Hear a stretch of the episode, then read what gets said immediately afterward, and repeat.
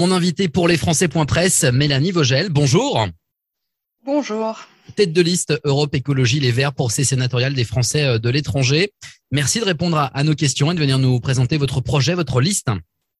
Merci à vous. Et, pour commencer cette interview, c'est un rituel avec euh, les candidats, avec les têtes de liste.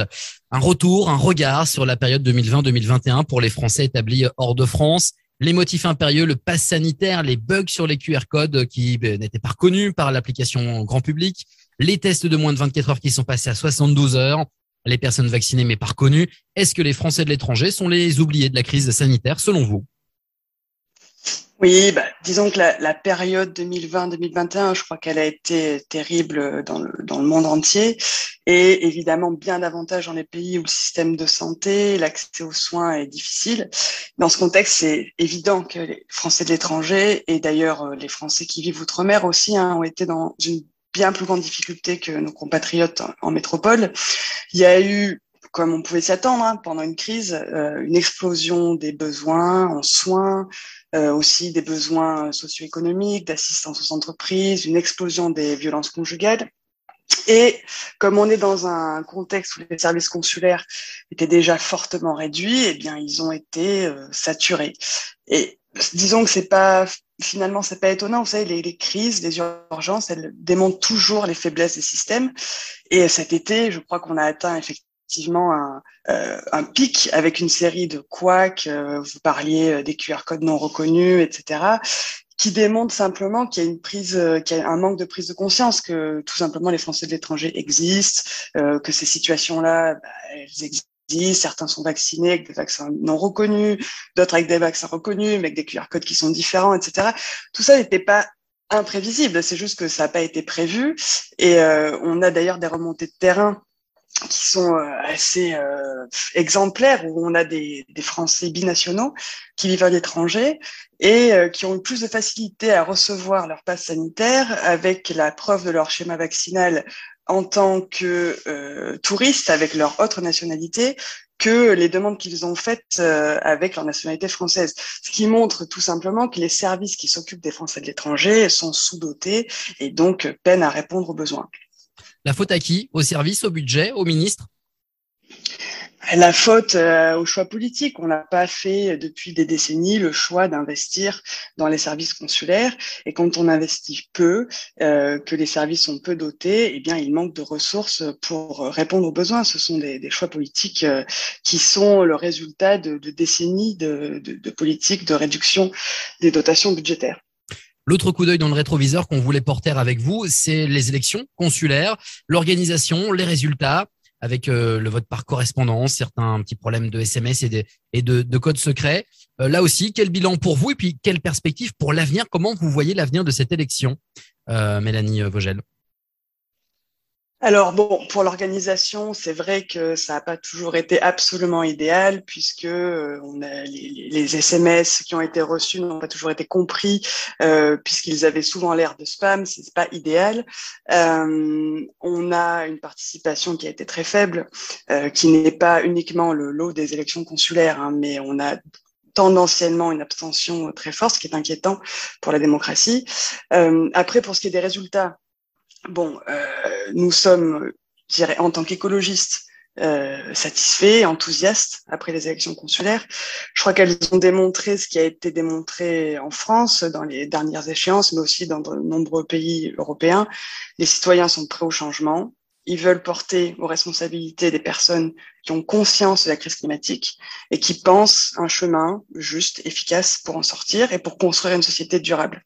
Et les Français de l'étranger, dans cette histoire, ils ont quand même une spécificité, c'est qu'ils voient la crise climatique partout. Ils subissent les inondations en Allemagne, la sécheresse aux États-Unis, canicule au Canada, les feux en Algérie. Ils sont les témoins quotidiens de la crise climatique partout. Ce qui est aussi très rassurant et très encourageant, c'est qu'au fond, euh, ces élections consulaires, elles ont démontré que pour les électeurs et les électrices, eh bien, on peut aujourd'hui être écologiste et proche du terrain des Français de l'étranger et qu'il n'y a pas d'un côté l'écologie abstraite, ce grand projet euh, très euh, intellectuel euh, et d'un autre côté les problématiques de terrain. Les, gens ont, porté aux responsabilités des personnes qui portaient les deux et c'est très rassurant. Et je crois qu'il était temps qu'il y ait une alternative crédible et solide à l'actuelle politique gouvernementale, aux restrictions budgétaires, comme je le disais, à la lenteur des promesses qui ont été faites aux Français de l'étranger. Et euh, bah, la perspective, c'est l'élection sénatoriale. On, est, on, est, on espère que la deuxième étape se passera, disons, de façon aussi positive pour l'écologie que la première. Alors justement, euh, votre euh, votre conception du Sénat. On dit que c'est la maison des Français de l'étranger. Pourtant, le cœur du pouvoir législatif est à l'Assemblée, une Assemblée qui est à la majorité présidentielle, un Sénat qui est euh, à droite, hein, qui, est, les Républicains en majorité. Comment l'action d'un sénateur euh, des Français de l'étranger se, se concrétise-t-elle, se définit? Selon vous, euh, comment celle d'un sénateur Europe Écologie Les Verts va se différencier d'une mission d'un sénateur classique, si j'ose dire? Ouais. Alors bon, l'Assemblée nationale, je crois, est tout autant la maison des Français de l'étranger euh, que le Sénat. Hein. Euh, il y a aussi des députés élus euh, des Français de l'étranger, et je crois que les Français de l'étranger sont chez eux dans toutes les institutions de la République, et pas particulièrement au Sénat par rapport à l'Assemblée nationale. Après, ce qui est vrai, c'est que au Sénat, du fait du mode de scrutin et du rythme électoral, il y a traditionnellement une manière différente de collaborer entre les groupes, euh, un rapport avec la majorité présidentielle qui est différent euh, et un pouvoir de contrôle qui est, plus fort. Donc, euh, en ce sens, c'est euh, voilà, c'est un équilibre entre les deux chambres. Euh, mais je pense pas qu'on puisse dire que les Français de l'étranger seraient moins chez eux à l'Assemblée nationale qu'au Sénat. Alors, pour ce qui est des sénateurs écologistes, je crois qu'ils, j'espère que les, gens ont vu qu'ils se distinguent déjà depuis la constitution du groupe en septembre dernier, enfin la reconstitution du groupe, par des propositions euh, très fortes. Je pense en particulier à la proposition de loi climat qui a été faite euh, suite à la mauvaise loi climat euh, qui est sortie après la Convention citoyenne sur le climat, qui est extrêmement décevante.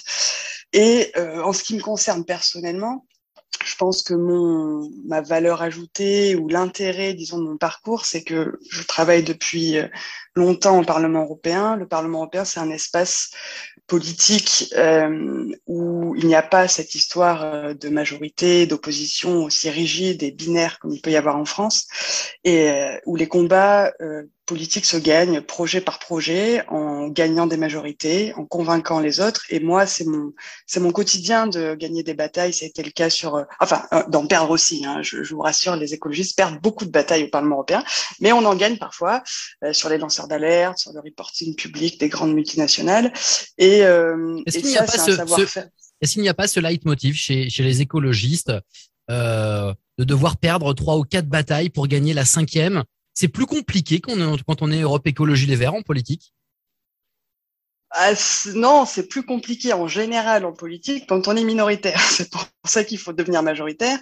Mais euh, dans un dans une assemblée comme le Sénat où il y a disons plus de facilité, plus des rapports entre les groupes qui peuvent être plus moins clivantes qu'à l'Assemblée nationale, même si notre groupe euh, sera, même si j'étais élu, toujours euh, trop petit. Euh, eh bien, on peut faire des choses. Après, c'est pas que pour les écologistes en général. Vous savez, euh, c'est ça la démocratie. Donc Mélanie Vogel, vous l'avez dit, une volonté d'être majoritaire, mais avant, avant cette élection, même avant les candidatures, revenons sur ce qui s'est passé.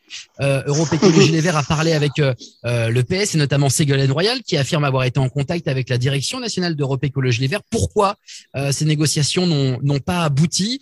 Euh, Il y aura beaucoup de listes à gauche. Est-ce que est-ce qu'une liste d'union des gauches n'aurait pas été plus efficace? Est-ce que cette façon d'y aller de, de façon dispersée n'est pas une machine à perdre finalement? Non, alors euh, déjà, j'aimerais préciser le fait que nous avons une liste d'union des gauches, puisque sur la liste euh, que je mène, il y a des, personnes de la France insoumise, de Génération, de Place publique. Nous avons aussi le soutien de différents euh, partis de gauche écologistes qui ne figurent pas nécessairement sur la liste, mais qui nous soutiennent. Donc, nous avons fait l'union, certes, sans le Parti socialiste, c'est vrai. Ce n'était pas notre objectif au départ nous avons essayé de construire une union qui puisse comprendre le Parti socialiste. la situation, et je ne veux pas m'étendre plus en détail là-dessus, mais la situation interne, euh, le manque de, de solutions en interne du Parti socialiste sur leurs candidats n'a pas, disons, aidé à avoir une seule liste euh, que tout le monde aurait pu soutenir. Donc nous, nous avons discuté avec euh, avec les autres. Et combien même le PS vous aurait soutenu, combien même le PS vous aurait soutenu, est-ce que ça justement ça n'aurait pas encore plus encouragé un candidat dissident du PS de se de se déclarer? Alors ça, je ne sais pas. Moi, je ne suis pas au Parti socialiste. Je n'ai pas, je ne suis pas une experte mhm. de, de, la machine interne du Parti socialiste. Euh, mais en tout cas, bon, voilà, nous avons nous avons fait notre liste euh, avec. C'est une liste large, c'est un rassemblement large euh, qui réunit beaucoup de personnes et beaucoup de personnes sur le terrain. Et quant à Ségolène Royal en particulier, Bon, euh, Ségolène Royal, c'était une, une, une, aventure, ça l'est toujours, de ce que je comprends aujourd'hui. Hein. Nous enregistrons ce podcast vendredi à 16h. Je, je, ne sais pas encore quelle va être la décision officielle du Parti socialiste. Euh, mais en ce qui concerne Ségolène Royal individuellement, disons, nous n'avons pas procédé comme ça. Nous n'avons pas. Euh, moi, ma candidature n'est pas une candidature individuelle. C'est une candidature qui a été issue d'une procédure démocratique. C'est le cas. Et d'une primaire euh, où vous avez gagné contre Eva Joly notamment notamment. Mais voilà, c'est une, c'est une, disons, c'est une candidature portée par un collectif. C'est le cas des autres euh, candidatures qui sont sur ma liste. Ce sont des gens qui ont également été soutenus par leur mouvement. Et si vous voulez, chez les écologistes, nous sommes un parti, euh, un mouvement démocratique et décentralisé. Et la, liste pour le, les élections sénatoriales des Français de l'étranger, elle ne se fait pas avec un coup de téléphone entre Ségolène Royal et Julien Bayou. Et c'est d'ailleurs ce que Julien Bayou euh, a dit à Ségolène Royal. Et nous avons été là-dessus euh, en, en, parfaite harmonie entre le niveau national et régional, entre guillemets. Euh, voilà, le, nous n'avons pas euh, de, de, différence entre les choix qui auraient pu être faits au niveau national et au niveau local. Euh, voilà, mais j'ai rien de plus à dire sur Ségolène Royal en particulier. Alors maintenant sur sur la liste, sur le mhm. projet et l'ambition de cette liste, combien de sénateurs vous avez l'ambition de passer? Un, deux sénateurs et, et derrière quel travail allez-vous engranger? Quelle promesse en fait vous faites à ces grands électeurs, à ces conseillers consulaires qui vont euh, voter euh, pour Europe Écologie Les Verts euh, dans, dans quelques jours? Comment ça va se passer entre ces conseillers consulaires, entre tous les conseillers consulaires et puis les sénateurs EELV élus, un ou deux? À vous de nous dire. Alors, nous portons une liste qui est, large, qui réunit beaucoup de forces politiques. Nous espérons évidemment le meilleur score possible euh, et le maximum d'élus, quelle que soit la configuration, pour que euh, le projet écologiste et solidaire soit le plus fort possible euh, au Sénat. Euh, nous sommes en train de construire depuis plusieurs semaines avec les personnes qui sont rassemblées dans la liste que je mène un projet commun. C'est un projet avec plusieurs axes principaux, le renforcement des services consulaires, la priorité à la culture, la priorité à l'éducation et aussi des, des, axes prioritaires communs pour euh, notre politique nationale, parce qu'il ne faut pas oublier que quand on est sénatrice ou sénateur, on siège tout de même dans une assemblée qui, qui vote les lois euh, pour tout le monde et pas seulement pour les Français et l'étranger. Et donc, nous construisons des axes communs de réforme des institutions, de réforme de notre modèle agricole, fiscal, de réponse à la crise écologique, environnementale et sociale. Pour ce qui est de la, de la relation qui, qui sera disons développée avec les élus sur le terrain. Déjà, elle, a commencé. Hein, ça fait ça fait des mois que nous travaillons ensemble. Dans mon équipe, il y a quasiment que des élus de terrain. Euh, nous avons déjà commencé à développer une, une, relation de travail très fructueuse. Je dois dire vraiment que la le travail qu'on fait en ce moment sur euh, sur l'élaboration du programme, sur les rencontres euh, voilà, il y a une très bonne ambiance, ça se passe, ça se passe très bien. Et euh, je crois qu'on a constitué une équipe qui, je crois, va être durable et qui, de toute façon, euh, quoi qu'il se passe après les élections, que je sois élu, que la deuxième personne sur ma liste, euh, qui est Jean-François Delucher en Amérique latine, soit élu aussi, ou que ce soit quelqu'un d'autre euh, de gauche, nous travaillerons avec tous les conseillers et conseillères consulaires euh, qui veulent faire avancer notre projet de solidarité. Très bien. Merci beaucoup, Mélanie Vogel. Je vous en prie, merci à vous. Merci d'avoir été notre invité. Donc, bonne campagne. Eh ben, merci et bonne journée. À bientôt.